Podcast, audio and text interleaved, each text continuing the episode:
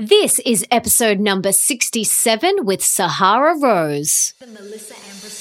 Welcome to the Melissa Ambrosini Show. I'm your host, Melissa, best-selling author of Mastering Your Mean Girl and Open Wide, and I'm here to remind you that love is sexy, healthy is liberating, and wealthy isn't a dirty word. Each week, I'll be getting up close and personal with thought leaders from around the globe, as well as your weekly dose of motivation so that you can create epic change in your own life and become the best version of yourself possible. Are you ready, beautiful? Before I introduce today's guest, I want to remind you that you can now order my second book, Open Wide, a radically real guide to deep love, rocking relationships, and soulful sex. And all you have to do is head to melissaambrosini.com forward slash open wide to pick up your copy today. And on that page, you can also get access to my free online open wide masterclass that Nick and I created just for you. Sahara Rose is the author of the number one best selling Ayurvedic book in the world, The Idiot's Guide to Ayurveda, and has been called a leading voice for the millennial generation into the new paradigm shift by Deepak Chopra. I mean, no biggie, right? He also wrote the foreword to her book. I know, how cool is that? She is also a certified Ayurvedic, holistic, and sports nutritionist, passionate about bridging ancient Ayurvedic healing wisdom with modern nutritional science. And she is also the host of the Highest Self podcast. And in today's episode, we chat about what is Ayurveda, her story and journey from being unwell and unhealthy to thriving, how she got her guru, Deepak Chopra, to write the foreword to her best selling book. This story is hilarious. The three different doshas and how to work out yours, how to rebalance your doshas, how your dosha is connected with your life's purpose, plus so much more. And for everything that we mention in today's episode, you can check out in the show notes, and that is at melissaambrosini.com forward slash 67. I am so excited for you guys to hear this episode. It is a goodie. So let's bring on the one, the only, the super gorgeous Sahara Rose.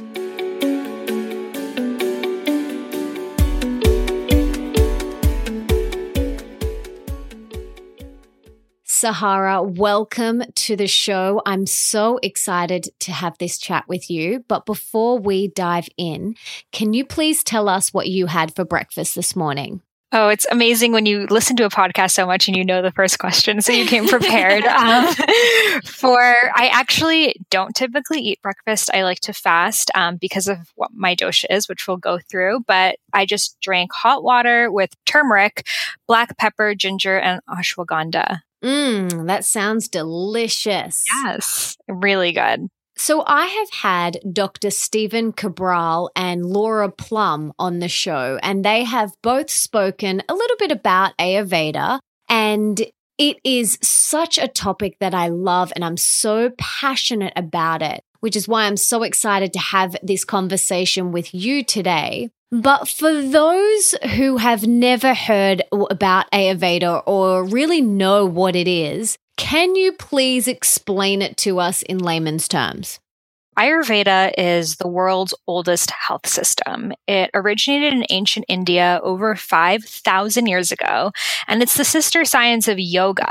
So, a lot of us, we practice yoga to be more healthy or more balanced or more flexible or release anxiety. But really, when we're practicing for any health reason, we're truly practicing Ayurveda. So, yoga is the practice of becoming one with source. It's a spiritual practice, whereas Ayurveda is a mental and physical practice. It is used to heal your body, to balance any stress, and also to fine tune your system with nature because according to Ayurveda, we are a reflection of the natural elements. Just like in Chinese medicine, it's based off of these elements and we each have different amounts, which are called the doshas, which we'll definitely go through very deeply in this episode. So essentially, Ayurveda is an integrative health system from India.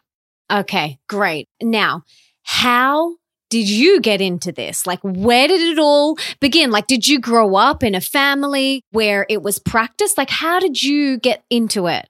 Not at all. I grew up eating junk food. I was, you know, the junk food queen. I would eat McDonald's and Taco Bell and all the things. And when I was about 12 years old, I had really bad asthma. I was overweight. I couldn't go outside. I literally, every time it was recess and the kids went to play, I had to sit outside the principal's office because I would get asthma attacks. So at that age, I knew I needed to lose weight and get healthier. So I saw a nearby hot yoga studio and I read in, you know, Cosmo magazine or something that yoga can help you lose weight. So I was like, okay, I'll go.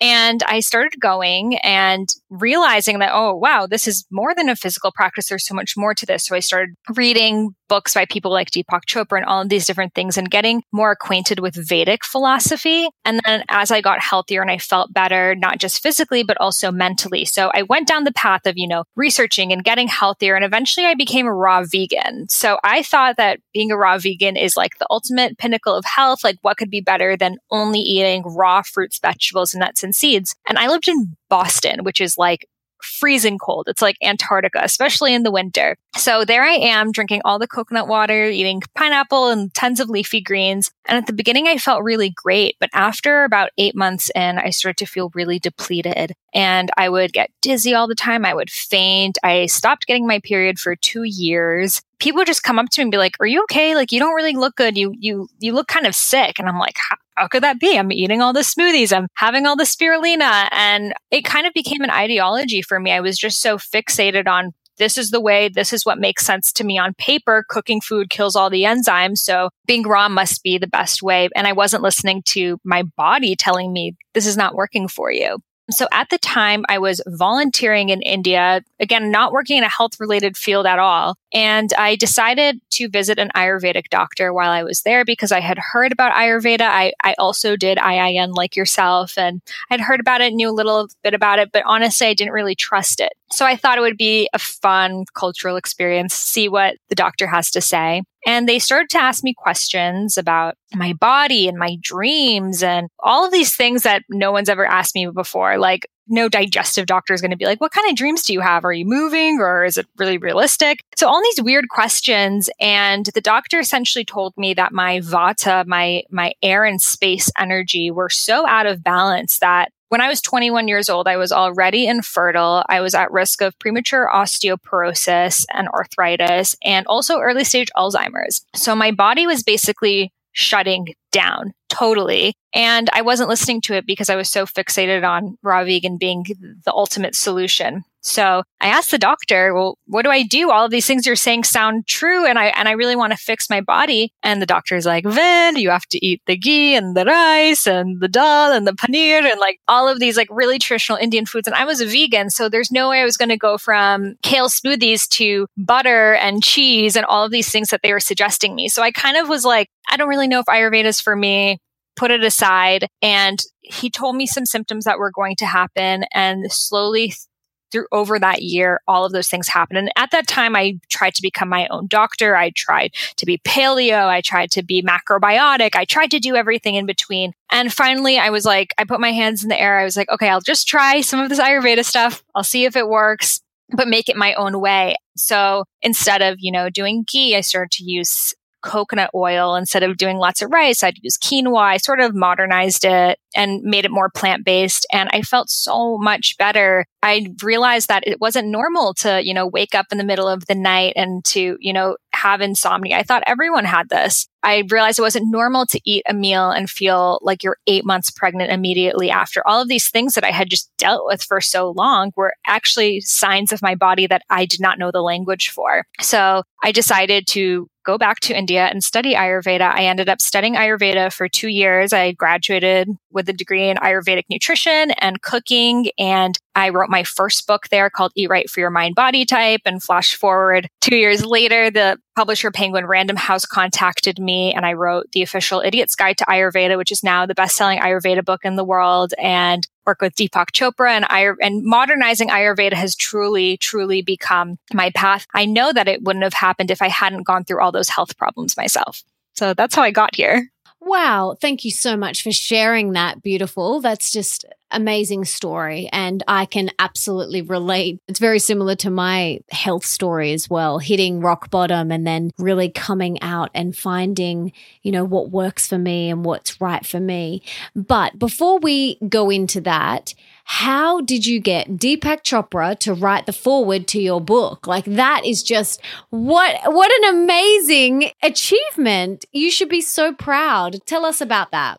Do you want the long story or the short story? I want the long story. okay. My whole life I obviously really looked up to Deepak Chopra since I was 12 and I was reading his books and you know really with the power of manifestation if you really say something it'll happen. So I remember just you know, talking to people, I'm like, yeah, like I just love Deepak Chopra. They're like, what, like, why'd you bring that up? I was just always just talking about him, what he's doing, following him on social media. When I wrote The Idiot's Guide to Ayurveda, I really believed, oh, the ultimate person to write a quote or something for this would be Deepak Chopra. But I didn't know how I would ever meet him or anything like that. It felt so out of reach. It felt like, you know, Oprah or something. So I was at a conference that a friend of mine invited me to, and it was a yoga science conference. He was not listed on the conference at all.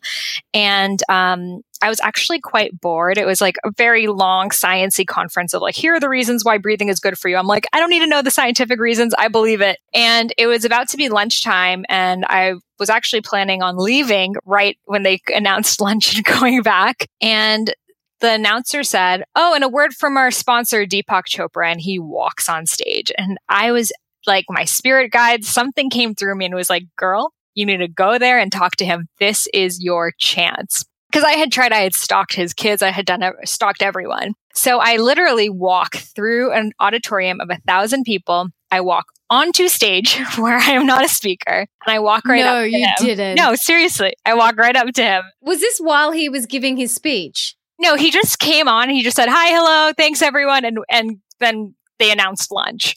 So he wasn't, I wasn't that crazy that he was like talking. So he, like, he wasn't really meant to um, be a speaker or anything there. He was just the sponsor. So he's kind of talking to people, and I just kind of like walk up to him. And then when he's done talking to the person, I just went in there and I introduced myself and I just told him what an influence he's been on my life and how I wouldn't have been introduced to Ayurveda if it wasn't for his book, Perfect Health, which came out in 1991, and that I wrote the Idiot's Guide to Ayurveda and it's going to bring Ayurveda more into the mainstream, especially with the younger and millennial audience, and that I would love for him to look through it. So he said, okay. And he gave me his contact information. I remember just being like, oh, I have Deepak Chopra's phone number, like freaking out, freaking out. And then he we talked on the phone, which was crazy. And he said that he happened to be going back to San Diego and I live in Los Angeles. So we met and then he kind of interviewed me, asked me questions. And it went well. And since that day, he's been so supportive. We did a 31 day challenge together up to the launch of my book, Integrating Ayurvedic Wisdom. He just opened up a center in Pondicherry, India. It's an Ayurvedic healing center. So we're going to be leading a retreat there. And he's just been such a, such a support. And, you know, if you just go out there and you say what you want and you follow through with it, the universe will, will give it to you. I love that story so much and just want to high five you for having the courage to go up to him and say that. Obviously, there was probably some inner mean girl stuff, but you just were like mastered her and you were like, I'm on a mission and I am getting up there. So well done, sister. Absolutely. It's like you know, when you have those moments like, okay, I just have to jump in the pool. It's now or never. I got to do this. And something just came through me. And I'm so, so, so glad because probably 90% of me was like, oh, cool. That's Deepak Chopra on stage. And then just that 10% was like, you need to go do something about it. And I'm just so grateful that I mastered that mean girl and was able to go talk to him. Good on you. And I'm so glad you did too. All right. So let's talk about the three doshas. Can you please explain these to us? Yes. So the doshas are like the bread and butter of Ayurveda. The word dosha actually means energy. So there are essentially three energy types. There's three doshas, but they consist of five elements. And these five elements are air, space, fire, water, and earth. So they come together and create the three doshas. Vata, which is the first two, air and space, Pitta, which is fire and water, and Kapha, which is water and earth. So everything can be described as these three doshas from the foods we're eating to the weather to our personality types, our digestive types. They're essentially language that we can use to better understand ourselves and the world that we live in. So we were each born with a combination of all three doshas. No one's just one dosha. We're all all three doshas, but in varying amounts.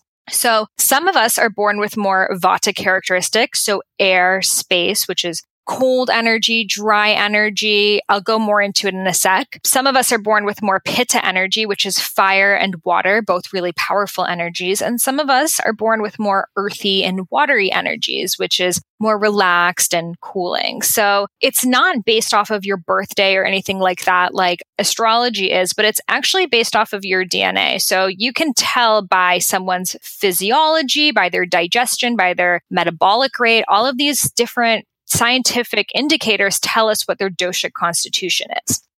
So let's go through all three of them and I'll kind of ask you some questions and hopefully everyone listening can figure out what dosha they have. So people who are vata, I like to just call vata the the wind dosha because it has the exact same qualities as the wind. So when you think about the wind, what qualities come to mind? Cool. Mm-hmm cold. It's, you know, it dry, it's dry. It's unpredictable. You never know which way the wind is going to blow. It can go one direction and the next. It's very changeable. Every day it's different. So these are essentially the qualities of Vata. So people who have a lot of Vata like mental characteristics. They have more airy personalities. So if someone's really airy, you think of them to be kind of like, you know, maybe one day they are really into one thing and the next day they're into another. Someone who's really airy might be at the same time really artistic, really creatively inclined. They are able to sort of see things bigger picture. So they're not stuck in the day to day tasks. They kind of zoom out and they look at things from a broader perspective. So Vata people are really imaginative.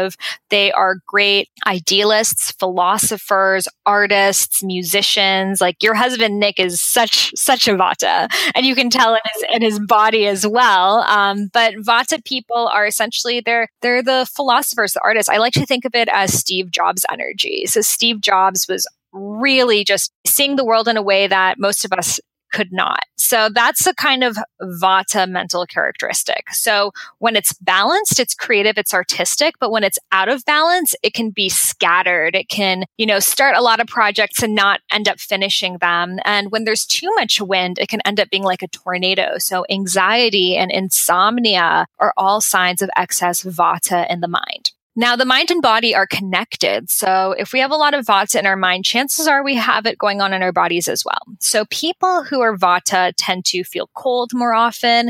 They tend to have dry skin. Naturally, they don't tend to put on weight as easily. They tend to just be more lanky, skinny. They, they can be either short or tall, um, high cheekbones, really defined. Um, you know, Nick is a perfect example. Like you can, you can see his, his bone structure. I like to think of ballerinas or marathon runners, very Vata body types. Now, when we have a Vata imbalance, too much Vata going on, what can happen is we start to experience excess air in the system. So that can lead to gas, that can be constipation, that can be bloating. And when we think about these things, it's it's literally air, gas, bloating, constipation. It's cold, it's dry, it's air that's stuck in the system. So if you have a lot of those signs going on in your digestive system, if you feel thirsty all the time, your lips are always dry, your skin's always dry, maybe your hair is becoming brittle, um, your skin is aging more rapidly, these are all signs of a vata imbalance in the body. Does that make sense? Totally. Absolutely. And as you're talking, I'm like picturing different friends. I'm like, yep, she's Vata, he's Vata. So yeah, it's it's amazing. Keep going. Perfect. So now we have pitta. Now, pitta is comprised of two elements that may seem like they're contradicting, but they actually are both very powerful fire and water. There are no elements more powerful than that. So I like to just call Pitta the fire dosha because that's really what the qualities are like. So if someone has a very fiery personality, what do you think they're like? They might be a little bit aggressive. They might be sharp or like a bit snappy. They also could be quite go getters because they've got that firecracker up their butt, so to speak. Mm-hmm. Exactly. You nailed it. So fiery people, they know what they want. They're very goal oriented. They're the type of people who wake up in the morning, they have an agenda, they have a schedule, and they really like to stick to it. And if they don't, if something throws it off, they can snap. So the fire is really good when it's pointed into one direction. But when the fire goes haywire, just like what we had going on in Los Angeles last month, it can turn into a disaster. So I like to think of you know Jennifer Lopez she's she's very pitta. She has a lot of energy. She's a great dancer. She she's still going. She's in her mid 40s and she has more energy than a 20 year old so she's a great example of a very powerful pitta woman. But on the other hand if there's too much pitta you can be agitated. You can be angry. You can be dominating. You know a pitta person if they don't get what they want everyone around them is going to be unhappy. So we in the United States have a imbalanced pitta for president, Donald Trump. So he is a perfect example of someone who has a, a pitta imbalance going on, really, you know, wants things his way. And you can also see in his body, he has a lot of, of rosacea, red cheeks, um, a lot of inflammation going on in his system, which shows the pitta going on both mentally and physically. So now in the body, too much fire. So if I had a really fiery digestive system, what do you think that would be like? Mm, you'd probably like burn through a lot of food. Exactly. So in Ayurveda, our digestion is literally called a fire. It's called an agni. So if we have too much fire going on, what happens is the food goes through our systems too fast that we might not absorb the nutrients from it. It could also lead to hyperacidity because all of the acid that our stomachs are throwing at it just makes the food diffuse essentially. And then that acidity can later on cause ulcers, GERD, different hyperacidity related issues. So acidity, heartburn, all of that. I mean, it's literally called heartburn. It's a pit, pitta imbalance. Um, loose stools are a pitta imbalance as well, or um, inability to urge going to the bathroom, all pitta. So physically, they also feel just hot all the time. If you're someone naturally who needs a fan or an, a cooler on all the time, you just have naturally more pitta in your system. I've I've found in my practice that men tend to be more pitta in general than women, though not always the case, but it's typical that the man is always hot and the woman is always cold. So you you see that going on people who are naturally more pitta tend to put on muscle mass easily. They, you know, work out once and they're ripped the next day and they have a very sharp appetite. They need food. They wake up and they're hungry. They're, they're not going to intermittent fast. They, they need their meals and they can become really hangry if they don't get their meals in time. So sharp appetite, athletic, I'll walk through a yoga class and how you can tell what doshas every each person is in a yoga class. But a pitta is like, you know, they're at CrossFit, they're running marathons, they're doing really intense exercise, whereas the vata, the last dosha, it's probably like dancing or, you know, doing some funky thing in the corner. Maybe she's not even into exercise. So you can just see by someone's natural inclinations what doshas they're higher in. So pitta is sharp, fiery, goal oriented, but imbalanced can be aggressive, hyperacidity, loose stools, and just overly heated. Does that make sense? Totally. Nick is so Vata and I am so Pitta. You're actually a Vata Pitta. We'll go through the two doshas, but you have both going on because you are very, you're very structured and you've created this amazing business. But in your Prakriti, your natural born constitution, you definitely have the Vata, which is why you're just naturally really like creative person. And your new book is like the creative side of you. So I think you two like really complement each other well. Mm, absolutely. I think so too. Yes. So now the last dosha, kapha. So kapha is comprised of earth and water energy. I like to think of it as just the earth. So if someone has a really earthy personality, what do you think they're like? Maybe like a bit slow or a bit like sluggish or even maybe dry uh, to a degree. That's what I kind of think of. Mm-hmm. So someone who's really earthy might talk a little bit like this. Mm. and they breathe really slowly. You know those people who they're like, yeah, they're yeah. really in their bodies, and you're like, okay, get to the point, come on. And they're like just meditating on each word. So that's kapha right there. And if you have more Vata and Pitta, you're like, okay, get moving.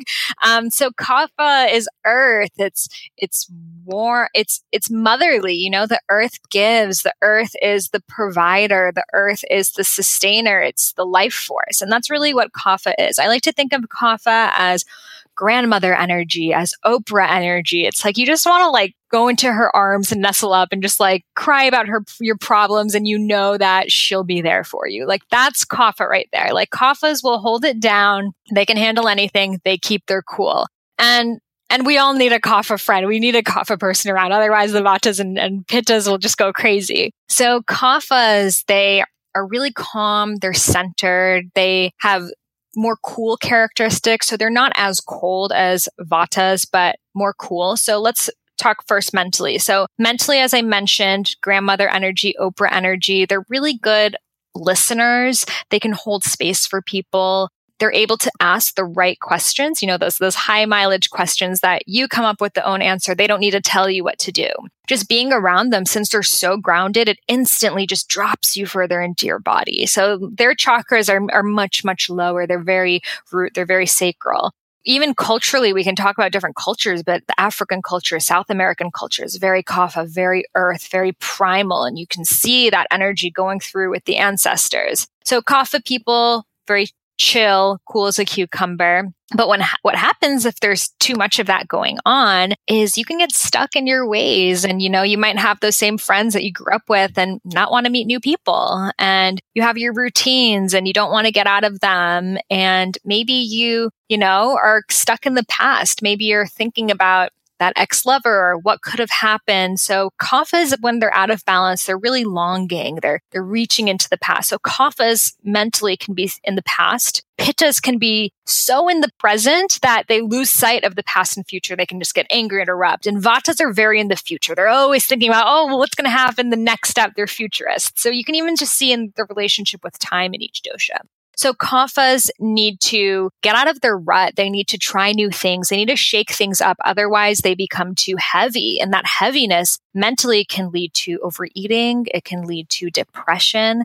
Though kaphas are the kindest, warmest, most loving people, they are the ones most likely to be depressed. So Robin Williams is a really good example of this. He made everyone around him so happy that no one could have known what was going on inside. So it's really important for kaphas to speak their truth. They can experience a lot of sinus issues, throats, phlegms, coughs when out of balance. So if you have a lot of mucus buildup, it's a sign that your kapha is out of balance and you have to speak your truth, sing, dance, whatever, share, share whatever wisdom you have locked inside yourself. Otherwise, you're going to experience that mucus and that kapha accumulation. Now, physically, that manifests in the body as well. They, they can store fat really easily because, you know, fat is energy that we're holding on to. And when your body is in fear, you hold on to more fat. So kaphas have the hardest time losing weight. You know, they just look at what the vatas and pittas are eating and they're the ones who gain weight. Naturally, they are attracted to sweet foods. They're attracted to dairy. They're attracted to carbs because these foods make them feel more kapha, but it's the exact opposite of what they need. They need to break things up. They need more bitter. They need more spices, um, things that may not feel you know, warm and comfy. They're not comfort foods, but that's what they need because we're always seeking to rebalance our dosha with the other doshas that we're lacking in. Being overweight, being sluggish, being tired all the time, waking up, still wanting to sleep, feeling like you need to take a nap. These are all signs of a kapha imbalance. So I'm sure everyone listening was like, I don't really know because I can kind of relate to Vata, kind of relate to Pitta, and kind of relate to Kapha. So none of us are just one dosha. We're all all three, but in varying amounts. So you know, like Melissa, your primary may be pitta, but you definitely have some vata too, or maybe it's vice versa. Maybe you're more vata and right now you're just in this pitta stage because the doshas also change with age. When we're younger, we're all naturally more kapha as kids.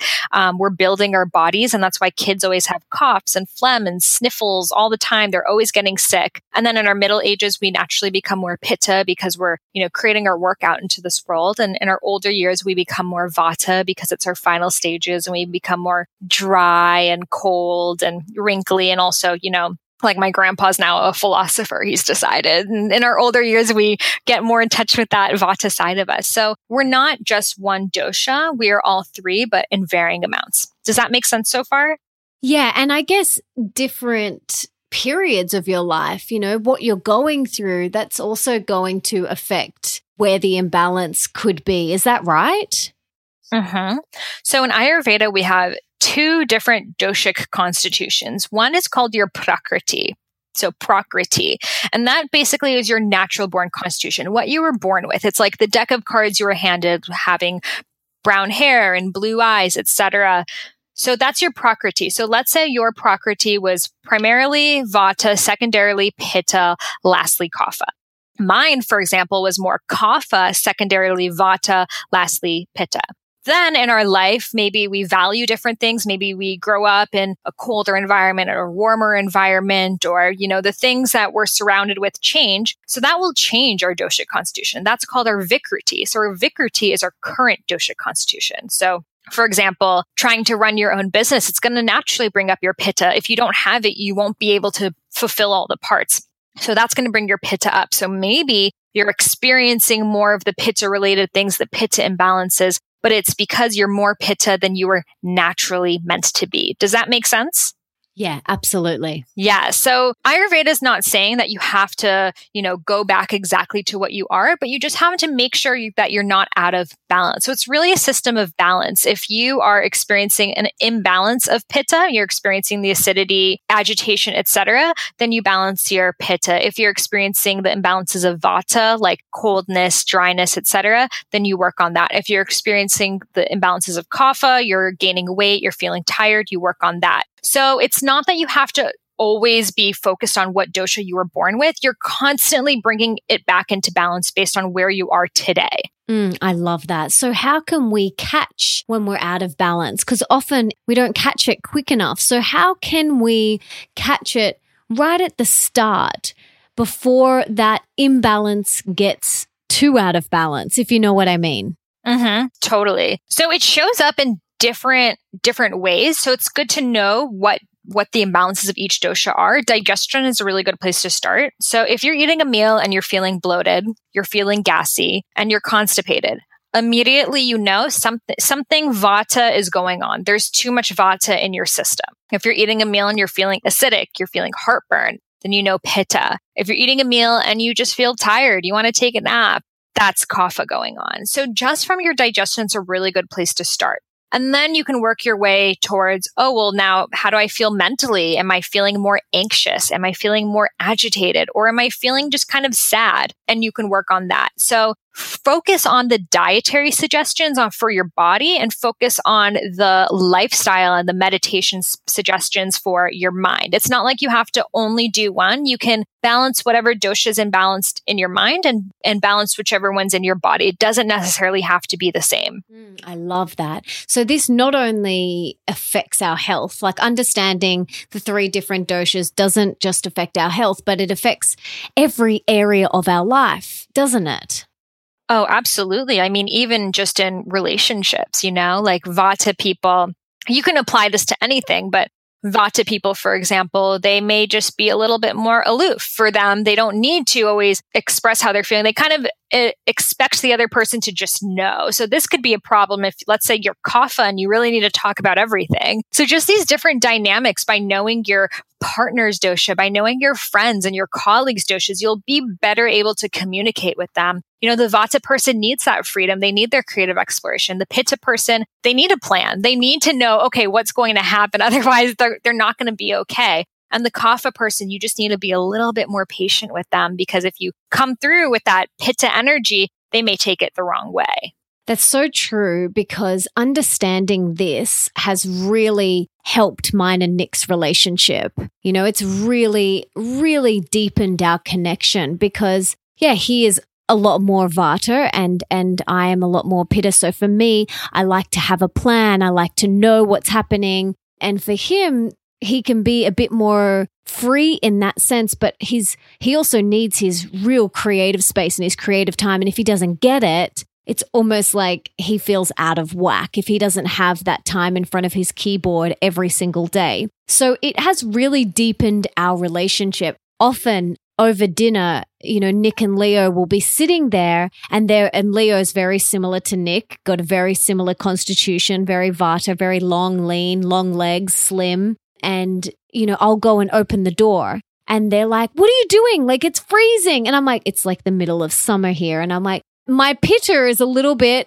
heated. And they're there with socks on and a sweater. And, and I'm like, what is going on? But we're just like, we're just different. We're different doshas. And having that understanding can really almost, you can have a little giggle about it because you're like, oh, isn't that interesting that you guys are cold, but right now I feel like I'm overheating. Like just something as simple as that. No one's right or wrong. We're just different.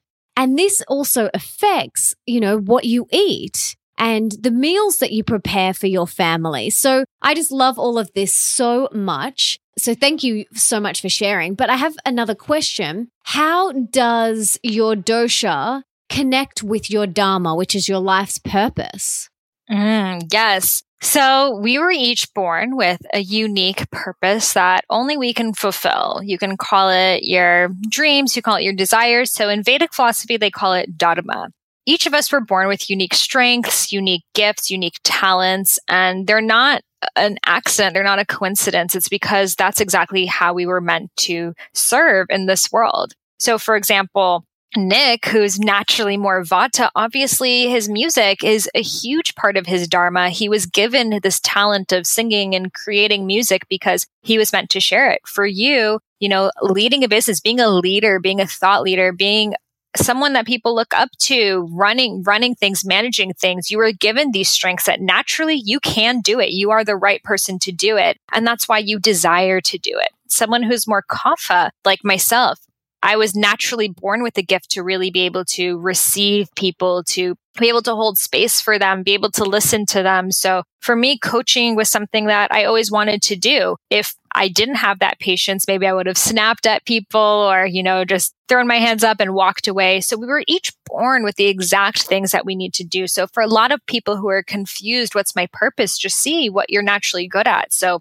Vata people who are more artistic need to be working in some sort of field, whether if they're not an artist, even if they're working at an ad agency or just doing something creative, even if it's in your free time. But a Dharma is really taking that hobby or whatever it is and making it part of your greater purpose because when you're doing something part time, it just kind of remains there. But when you fully dive into something and give it your everything, the universe responds and it will show up in a much bigger way. So Vata people need to be channeling their creativity. Pitta people need to be channeling their leadership and Kapha people need to be working one on one with people, communicating with people, because that's really how they feel special and important. And that's what the world needs. If everyone just rose up and fulfilled their Dharma, the world would come back into balance. So, really, all of the issues we're experiencing right now are because not enough people are stepping up to their Dharma role. So, if you don't want to do it for yourself, do it for the entire planet.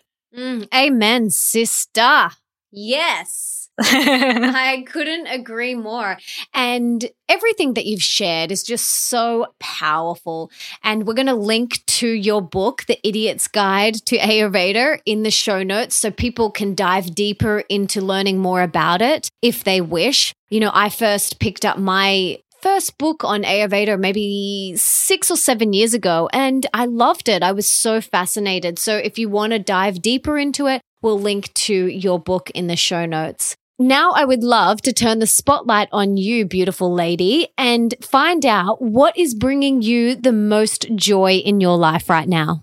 I'm finalizing my next book, which is a cookbook that I just shot in India. I just spent a month in India with no plan. I literally found photographers on Instagram and said, Show me your village. I went to four different villages and cooked with them, ate with them, sat with them, and all of the photographies from there. And I'm putting it together. So it's bringing me so much joy. And I'm so excited to share this new book with you guys. It's a plant based version of Ayurveda and it's called Eat Feel Fresh. Beautiful. I can't wait to get that. That's amazing. And I really want to go to India. So when I do, I've never been, I will be hitting you up for all of your recommendations because Indian food is like my favorite food. Like Nick always jokes and says he thinks I was Indian in a past life because I'm obsessed with like Indian curry and ghee and just that more Indian food. And if I could be a food, I'd be a curry for sure. That's amazing. I mean, you definitely were, and you're so interested in Ayurveda. Definitely had a past life in India. I reckon I did for sure. So I'd love to hear now, gorgeous. What is one thing that you're working on or would like to improve within yourself at the moment? For me, my pitta is lower naturally. So organization is always my tough spot. So just being more organized, having a plan, sticking with it, hardest thing for me to do, but something that I see so much benefit from when I actually follow through. So just being more focused, more organized, that's all I want. Isn't that interesting? Because people say to me, "How are you so organized and so focused?" And and I kind of look at them and I'm like, "It's so easy. It comes so natural to me. Like it's it is so easy for me to be organized." They they're like, "How do you do all of the things you do?" And I'm like, "Because I'm organized." So it's interesting that because of our different doshas that you know i i am more organized and and you are less. And it's something that you if you have the awareness you can work on and be mindful of. So that's why i love understanding these three doshas because you can pivot and you can become aware of your constraints and work on them and and know your strengths and then really focus on them and then work on the constraints. So I just love this technology so much. Mm-hmm, absolutely. My dad, who's super pitta, I shared with him, I'm reading this book called The Magical Art of Tidying Up. And he read through it. He's like, You need to read a book to know this information. Like, isn't this just common knowledge? I'm like, What? This is like mind blowing for me. Yeah, yeah. Isn't that interesting? I love that so much. It was just encoded in your DNA. You already have the magical art of tidying up in your cells. Absolutely, babe. And if you come to my home, you will see my home is like, immaculate. I am like borderline OCD. No, I'm not really, but like I'm I'm very clean and tidy and organized and everything in my house has a place and I know where everything is and you know Leo will come in and he'll say, "Where's my such and such shirt and i'm like it's the third shirt down in your drawer underneath the you know like i just know where everything is and Nick just laughs at me because he's like, "That's your that's your pitta. Yeah. That's your pitta. Your organized pitta." Well, pittas really they they're very good with time, and for you, you know, being organized will save you time in the long run. Whereas for vatas and kaphas, time isn't really that much of a priority. So your awareness of time is what makes you say, "Well, of course, things need to be organized. I don't want to waste time." That is me to a T. All right. So let's pretend now that you have a magic wand and you could put one book in the school curriculum of every single high school around the world. Now, besides your books, let's presume they're already in the curriculum. What is one other book you would choose? Mm. You know, I would just have them read Osho, anything by Osho. Do you know who Osho is? Yes, yes you know, he never wrote any of his books. They're all just his word, but just his perspective that spirituality is not sitting in a corner and, you know, depriving yourself of joy, but it's it's light and it's dance and it's singing and it's song and these are all spiritual experiences. I think the world really needs to hear that. Mm, I absolutely agree. Now, let's talk about how your day looks. Do you have a morning routine that is right for you and your body type? And if so, what is it? Because I love hearing about how people prime themselves for the day. And this is going to be different for everyone. And so I just want to hear your perspective on how you set yourself up for the day. Mm, yeah. So morning routines are so important in Ayurveda because the way you start your day is the energy that you're going to have for the rest of your day. So for me, um, I wake up and I practice some sort of yoga, even if it's on my floor, just to open the body. Because when the physical body is tight and stuck, so is the mental body. So I open up the channels of my body so my mind can become more open. Um, I love tongue scraping. After I brush my teeth, I scrape my tongue. So a tongue scraper is a little U shaped device that you actually um, remove the white stuff on your tongue. In Ayurveda, it's called ama and it's a toxin. And if you continue leaving the ama on your tongue, it's like you're absorbing bacteria and, and toxins and it's going to manifest into digestive issues. So I tongue scrape. I oil pull, which is essentially Ayurvedic mouthwash. It's just swishing oil in your mouth.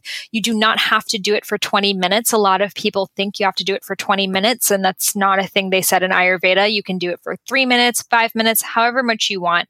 But essentially, when you use antibacterial mouthwash. It kills everything, the good and the bad bacteria, just like an antibiotic does.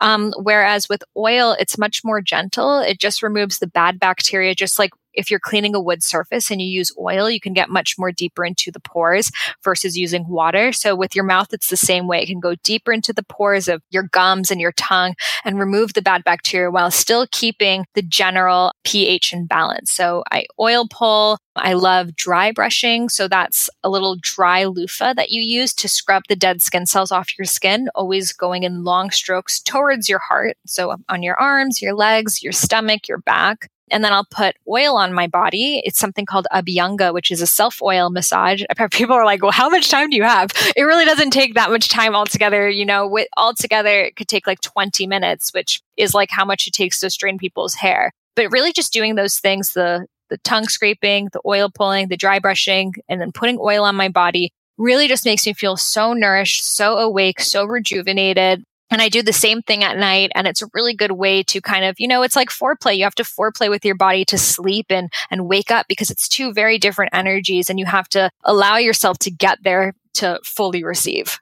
Mm, I love that. Thank you for sharing. I have been tongue scraping for about eight years and I absolutely love it. I look forward to doing it. I don't know. I just feel like so cleansed. I love it. And I do oil pulling with coconut oil every morning as well. I love it such a nice little ritual to do. I also do dry body brushing. But it's interesting because at different periods in my life, that has been too aggravating to my vata. So you know, especially in winter, if I'm feeling really out of balance, my vata's out of balance, and I'm feeling really dry, that dry body brushing was too aggravating. So, yeah, it's just interesting that at different periods that I have been able to do that and then I haven't been able to do it. And then Nick does Abhyanga every single morning. I don't do it every morning. And the reason being is because it's summer right now in Australia. And when I oil up, I then get oil all over the furniture.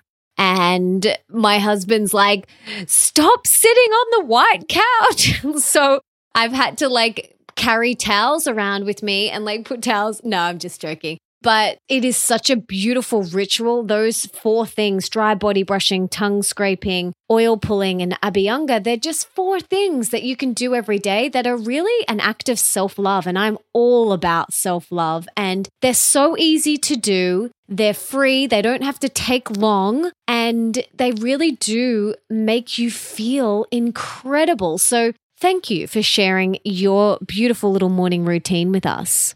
Of course, yes. And and the whole point of it is just to better understand your body. So even you noticing like, oh, dry brushing when I'm feeling more vata, it's it's making my vata imbalance. You're noticing, oh, my vata is higher. Whereas if you didn't do that, maybe you wouldn't have even been in tuned with that.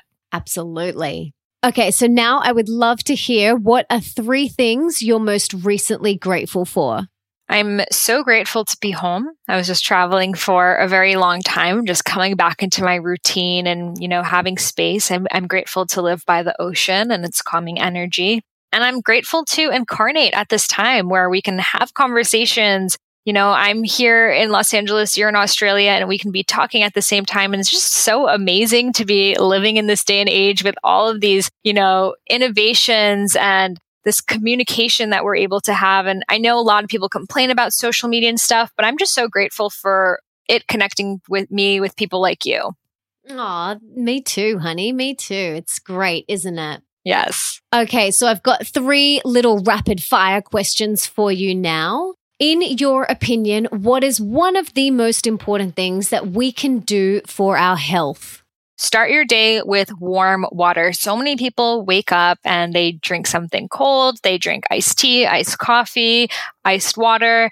And it's so bad for your digestive system because if your digestion's like a fire and you're waking up and you're pouring ice over that fire, the fire is going to be depleted for the rest of the day. So you're not going to be absorbing your food. You're not going to be getting the nutrients in. You're going to feel bloated or, or sick.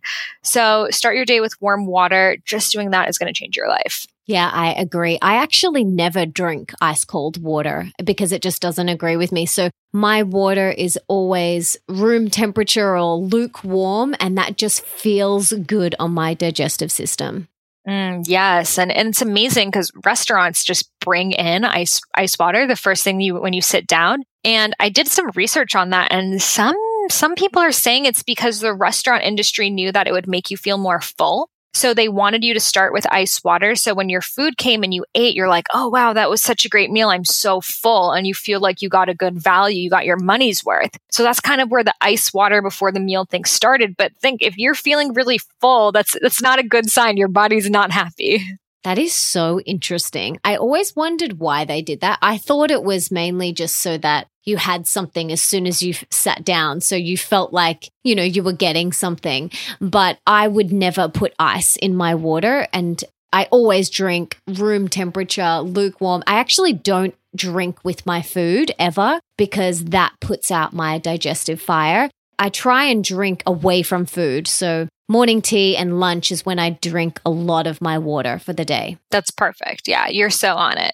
A plus for me, hey? Yes, absolutely. All right, now I'd love to hear what is one of the most important things that we can do for more wealth in our life? More wealth. Ooh, um, changing your mindset about it. You know, I think so many of us harbor these beliefs that, you know, more money, more problems, or, you know, rich people have so much conflict in their lives and I would never want to be like that. And you're telling the universe, like, I don't want wealth, n- not over here. So just having, you know, a, a better self dialogue of, you know, money can bring me a lot of happiness. Money can buy me plane tickets and get me massages. It can, you know, if my bag is overweight at the airport, it can afford that. And just giving gratitude to money because I think so many of us, we, when we become more spiritual, we're like, money's the root of all evil and we throw it away. And just knowing that it's energy, however we think of it, that's the way it's going to show up in our lives.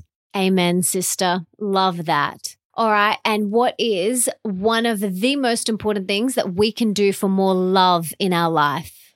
So many things, but I think just you know fully receiving that person whatever whatever state that they're in whether it's sadness or confusion or happiness or you know it's it's another person with like their own range of everything and they're not always going to be where you are at that time but just you know getting out of your own story and just receiving them and if they're sad if they're happy if they're excited just being there for them and letting them fully go through that emotion is such a powerful thing to do in a relationship. Mm, sometimes so challenging, but so powerful.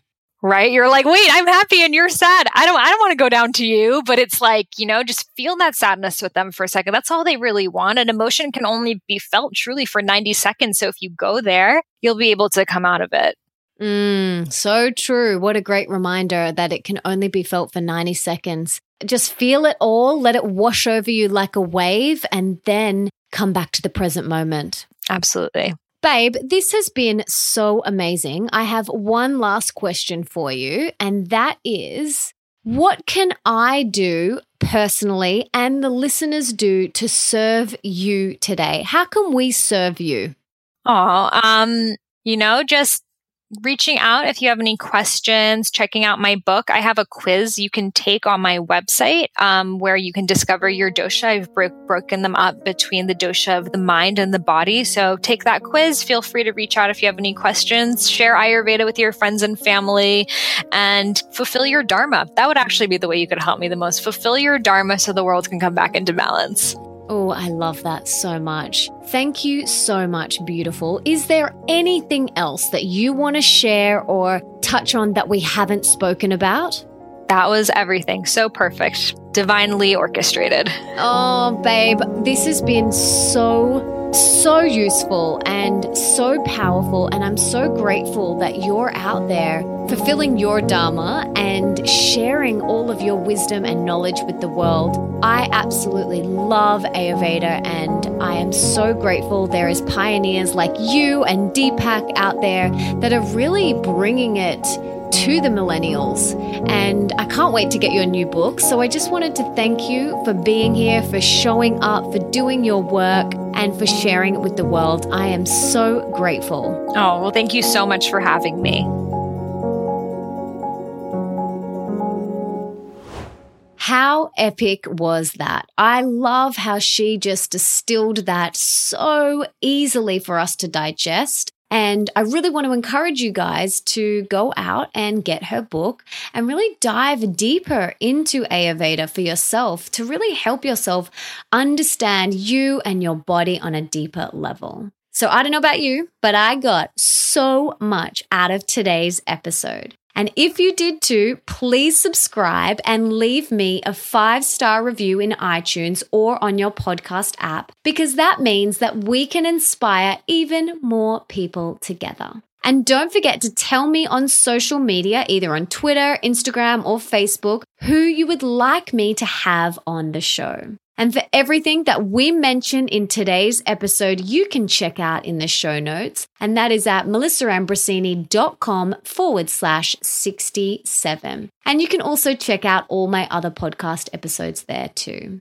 Also, just a reminder, you can now order my second book, Open Wide, a radically real guide to deep love, rocking relationships, and soulful sex. And all you have to do is head to melissaambrosini.com forward slash open wide to get your copy today. Thank you so much for being here for wanting to be the best and shiniest version of yourself, and for showing up today for you. You rock. Now, if there's someone in your life that you can think of that would really benefit from this episode, I can think of a hundred people because everyone could benefit from this. Please share it with them right now. Send them a text, an email, do whatever you've got to do to get this episode into their ears. And until next time, my darling, don't forget that love is sexy, healthy is liberating, and wealthy isn't a dirty word.